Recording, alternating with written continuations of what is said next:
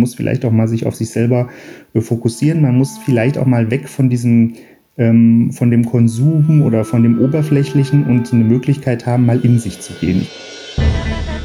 Hallo und herzlich willkommen auf der gelben Couch aus dem Werkraum 56 in Marburg. Mein Name ist Steffen Schmidt und ich berichte in unregelmäßigen Abständen über aktuelle Themen aus Mittelhessen. Herzlich willkommen bei Die gelbe Couch, der Podcast aus dem Herzen Hessens. In dieser Folge habe ich mit Dr. Jens Ried gesprochen. Jens ist nicht nur Bürgermeister der Gemeinde Kölbe, sondern auch Theologe. Mal hören, was er zu der aktuellen Situation zu sagen hat. Ja, hallo Jens, schön, dass du dir heute die Zeit genommen hast, mir äh, ein paar kleine Fragen zu beantworten. Die letzten Wochen waren turbulent. Wie war die Zeit für dich? Ja, hallo, erstmal vielen Dank, dass äh, wir die Möglichkeit haben, hier so miteinander äh, zu sprechen.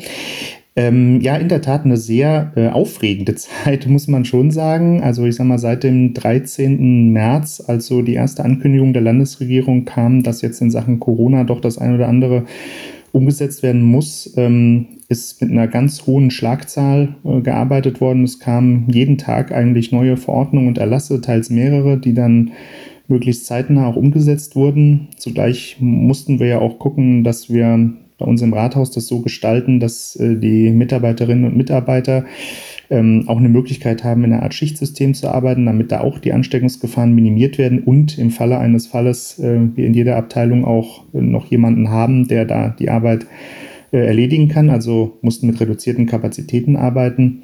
Das war schon ähm, eine Herausforderung, die wir aber, glaube ich, ganz gut gemeistert haben und ich glaube auch deshalb ganz gut gemeistert haben, weil wir in der kleinen Gemeinde einfach kürzere Wege haben. Also das ist nicht so kompliziert, sagen, das dann umzusetzen, äh, was angeordnet ist, wenn man äh, eben einfach den direkten Kontakt zu den äh, entsprechenden Leuten dann sucht. Und das ist uns, glaube ich, ganz gut gelungen.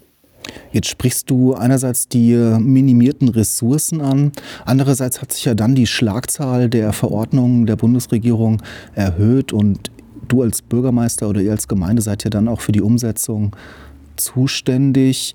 Äh, wie, wart ihr, wie habt ihr euch da aufgestellt? Wie seid ihr vorgegangen? Also ich habe erstmal ganz viel selbst gemacht, muss ich sagen.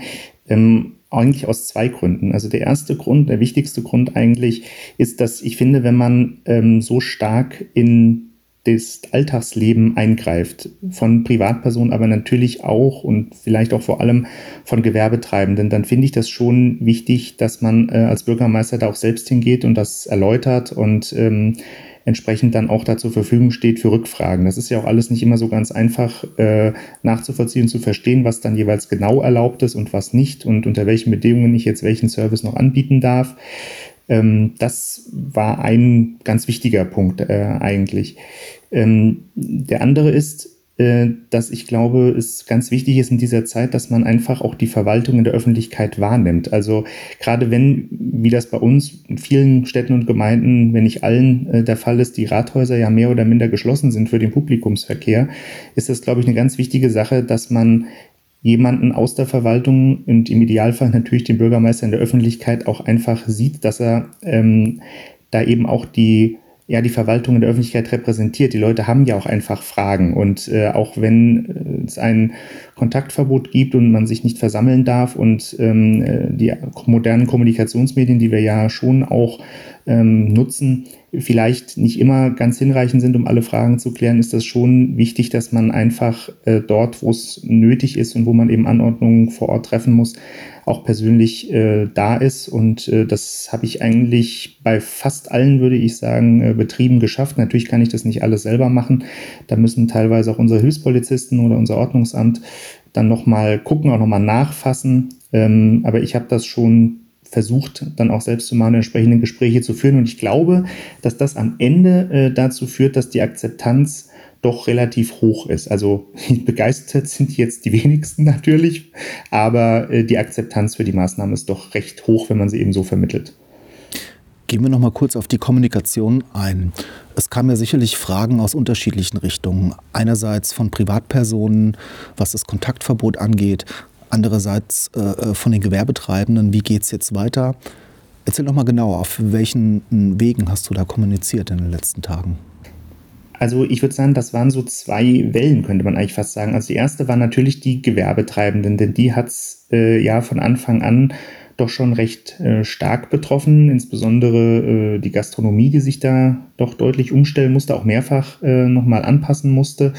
Auch andere ähm, Betriebe, auch die Betriebe, die eigentlich normal weiterarbeiten konnten. Also ein Beispiel waren vielleicht die Friseure, die durften ja zunächst offen haben, aber das war natürlich für die auch eine schwierige Situation, weil das ja ein Beruf ist, den man ja nur mit entsprechend engem Kontakt irgendwie ausüben kann und die fühlten sich da auch nicht so recht wohl. Also das kam auch vor, dass Friseure darum gebeten haben, dass wir eine Schließung anordnen. Das ging aber erst gar nicht, weil die ausdrücklich vorgesehen waren, dass sie öffnen sollten oder geöffnet haben dürfen. Ähm, und da musste ich dann oder mussten wir dann auch deutlich machen, dass es gar nicht darauf ankommt, ob wir das jetzt anordnen oder nicht. Also unabhängig davon äh, kann man später auf die äh, Hilfen, die die äh, Landesregierung, die Bundesregierung anbieten, zugreifen. Also man muss nicht geschlossen werden, sozusagen, damit man Hilfe bekommen kann. Das war davon gar nicht betroffen. Und solche Gespräche mussten wir dann eben auch führen. Das ging also relativ schnell dann auch auf die Frage, wie geht es denn dann jetzt eigentlich weiter oder wie kann ich denn meinen Betrieb über diese kritische Zeit hinaus retten? Oder wie komme ich da durch? Und die zweite Welle, würde ich sagen, das war dann natürlich das Kontaktverbot. Das ist schon eine sehr weitreichende, aber andererseits finde ich auch sehr kluge Regelung, weil man die relativ leicht überwachen kann und weil die auch, glaube ich, sehr gut verständlich ist. Also es gab ja da eine Diskussion, Ausgangssperre ja, nein oder sogenannte Ausgangssperre. Bei der Ausgangssperre wäre, denke ich, das Hauptproblem, dass man da ja mit äh, Passierscheinen und ähnlichem arbeiten muss. Also bestimmte Leute müssen ja einfach irgendwo hin.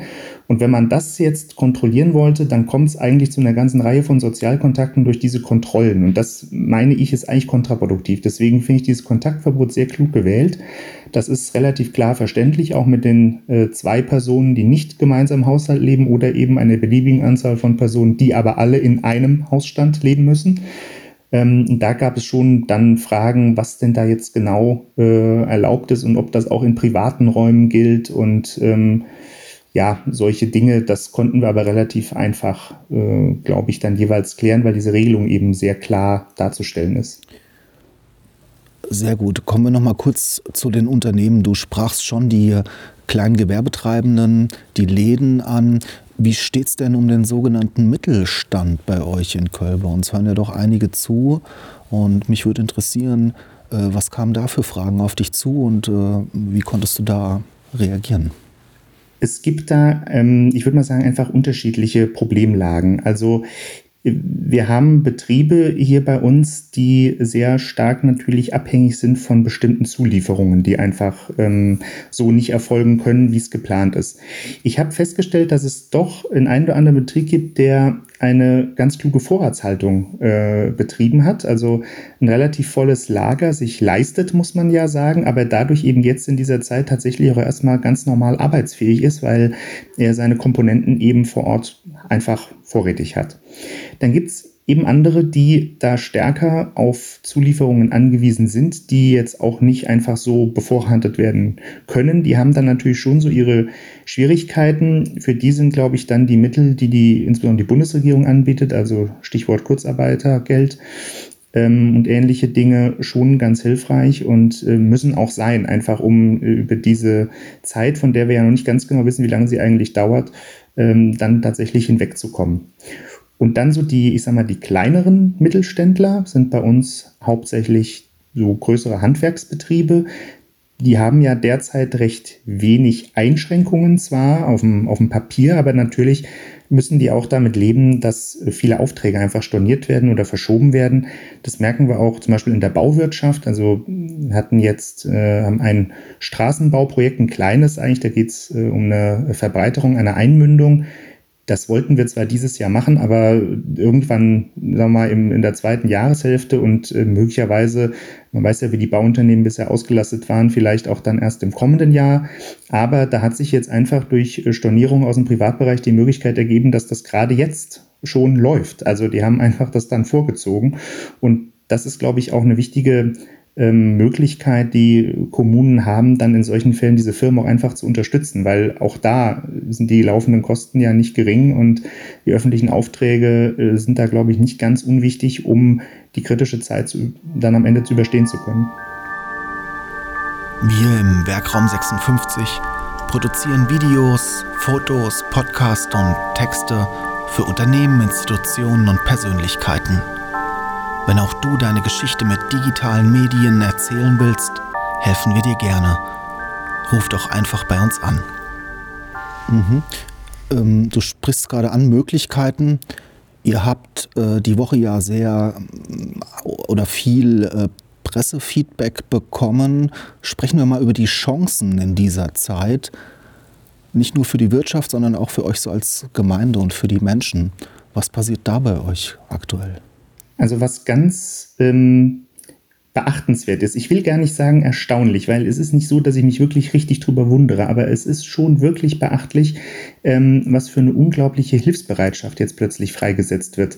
Wir haben ja durch das Kontaktverbot und durch die Beschränkungen äh, beim Einkaufen und auch natürlich durch die Tatsache, dass wir eine sehr große Risikogruppe in der Gesellschaft haben, nämlich die ähm, Menschen der Generation äh, 60 plus, die mit Vorerkrankungen natürlich auch, aber die Generation 60 plus ist ja die, die man noch viel klarer äh, fassen kann, ähm, dass sich da bei uns, wie sicherlich an vielen Orten, ähm, Organisationen oder Initiativen bilden, die dort einfach beim Einkaufen helfen wollen, beim Ausführen äh, des Hundes, äh, bei der Besorgung von Rezepten und Medikamenten und äh, solche Dinge. Und das ist bei uns äh, ganz erstaunlich. Da gab es eine kleine Initiative in einem Ortsteil. Es waren insgesamt äh, sechs Ortsteile, sehr unterschiedlicher Größe.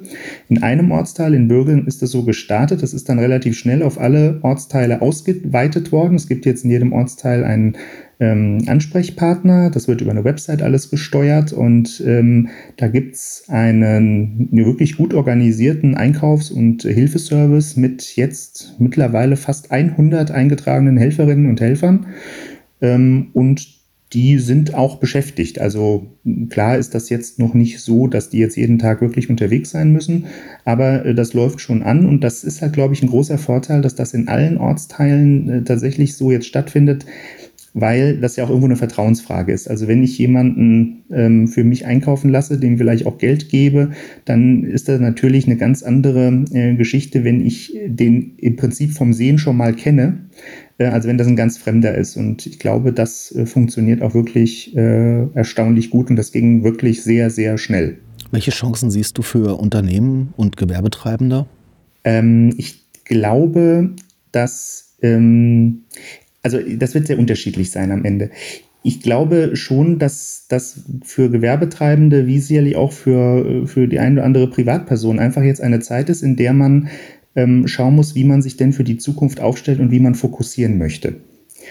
Ähm, das sind Fragen, die äh, sich sicherlich jetzt im Grunde aus dieser krisenhaften Zeit ergeben. Man merkt ja vielleicht jetzt auch bei dem einen oder anderen Unternehmen, das kann ich nur von außen natürlich beurteilen, aber ich sage mal ein Beispiel. Ähm, Vapiano ist ja so, ein, so, eine Kette oder so eigentlich eine, eine, Gruppe von Unternehmen, die ja relativ schnell äh, nach, den, äh, nach der Bekanntgabe der Beschränkungen äh, gesagt haben, also das schaffen wir nicht.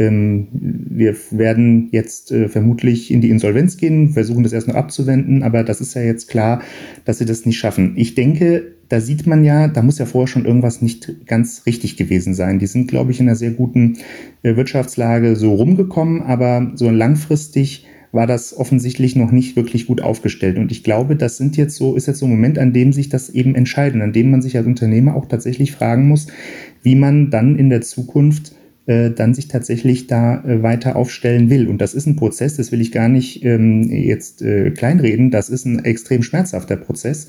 Und das ist auch ein Prozess, bei dem nicht jeder jetzt das Ergebnis rausbekommt, das er haben möchte. Aber ich glaube, es ist vielleicht ein notwendiger Prozess, um da nochmal zu schauen, in welchem Bereich man sich tatsächlich aufstellen kann. Und ich glaube, dass äh, nach dieser Krisenzeit es auch genug Betätigungsfelder geben wird für äh, Unternehmerinnen und Unternehmer und auch für Menschen, die Arbeit äh, vielleicht suchen oder sich nochmal umorientieren wollen, um in Bereichen tätig zu werden, die sie jetzt vielleicht noch gar nicht äh, so richtig auf dem Schirm haben. Also wir werden diese Innovation der Unternehmerinnen und Unternehmer insbesondere im kleinen und mittleren äh, Gewerbe unbedingt brauchen, um äh, uns wirtschaftlich wieder so solide aufzustellen, wie wir vorher standen. Jens, ich kenne dich auch als Wissenschaftler oder Theologen was sagt denn der Theologe Jens zu der aktuellen Situation? Ja, äh, Theologen haben ja in der Regel immer sehr viele kluge Sachen ne, zu allem Möglichen zu sagen.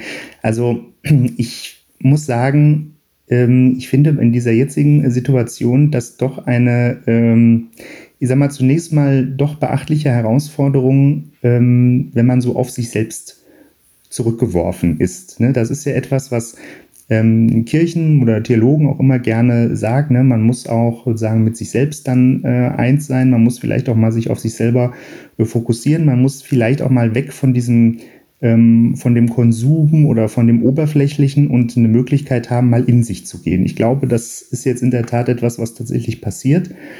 Ähm, ich glaube schon, dass das für viele auch eine sehr große Herausforderung ist und dass auch die Tatsache, dass man in seinem sozialen Leben eingeschränkt ist, sicherlich nicht jedem äh, gut tut. Das wird man auch dann sicherlich relativ schnell merken. Aber es ist vielleicht auch etwas, ähm, um nochmal darauf hinzuweisen oder um zu merken, wie wichtig echte soziale Beziehungen sind. Also nicht nur, dass man sich mit Leuten umgibt, sondern dass man echte soziale Bindungen hat. Und ich glaube, dass jetzt viele Menschen merken, dass die einem auch fehlen, wenn man die nicht so einfach mal äh, zur Verfügung hat. Das ist vielleicht etwas, was äh, dann jetzt auch über die Zeit hinaus äh, etwas ist, was wir vielleicht auch dann wieder neu entdecken äh, können und müssen. Und ich glaube auch, dass das eine Zeit ist, in der Menschen doch deutlicher merken, dass äh, Fragen nach, ich sage jetzt mal, ich nutze jetzt mal die großen Worte, ne, äh, nach Sinn ähm, doch Fragen sind, die man einfach für sich auch mal klären und beantworten muss, egal wie man das jetzt genau macht, aber jedenfalls Fragen, die man nicht einfach übergehen kann. Glaubst du, die Menschheit wird sich bessern, in Anführungszeichen? Wird die Welt eine bessere werden, um die großen Worte zu benutzen? Was wünschst du dir für die Zeit danach? Also ich würde mir auf jeden Fall wünschen, ähm, also jetzt mal ganz allgemein gesagt, äh, dass wir aus dieser Zeit wirklich auch gesellschaftlich äh, etwas lernen. Was das genau sein wird, das weiß ich noch gar nicht so genau. Wie gesagt, wie wichtig echte soziale Beziehungen sind, das wäre so eine Vorstellung, ähm, dass diese, diese Hilfsbereitschaft, die man überall sieht, sich vielleicht auch über diese krisenhafte Zeit hinaus äh, trägt. Das wäre auch noch etwas, was ich mir wirklich wünschen würde ob wir dann am Ende tatsächlich eine bessere Gesellschaft sind, wobei man natürlich immer fragen müsste, was für einen Maßstab legen wir denn da jetzt eigentlich an? Also gegenüber welchem Zustand soll die denn besser sein? Das ist nochmal eine ganz andere Frage, aber ich glaube schon, dass die Gesellschaft zumindest anders sein wird und sie wird in manchen Punkten sicherlich besser sein im Sinne von, sie wird stärker auf die Wichtigkeit von sozialen Beziehungen, von Hilfsbereitschaft, ähm, fokussiert sein. Und das ist sicherlich ein Effekt, den wir auf der positiven Seite erwarten dürfen. Jens, es macht mir immer wieder Spaß, mit dir zu reden. Ich freue mich, dich bald hier wieder im Werkraum auf einen Cappuccino zu begrüßen. Danke dir, danke dir für die Zeit und sag mal, bleib gesund und bis zum nächsten Mal. Ja, du auch. Mach's gut. Danke. Ciao. Tschüss. Wenn ihr mehr Geschichten für uns habt, wenn ihr Gesprächspartner für uns habt, schreibt uns doch einfach eine Nachricht auf info.wr56.de oder nutzt das Kontaktformular auf unserer Webseite. Abonniert diesen Podcast auf iTunes, verschickt ihn an eure Freunde und Verwandte, an jeden, der gerade Zeit hat, Podcasts zu hören. Wir freuen uns auf eure Geschichten und wir freuen uns, wenn ihr auch das nächste Mal wieder dabei seid. Bleibt gesund, viele Grüße aus dem Werkraum 56. Bis zum nächsten Mal. Ciao.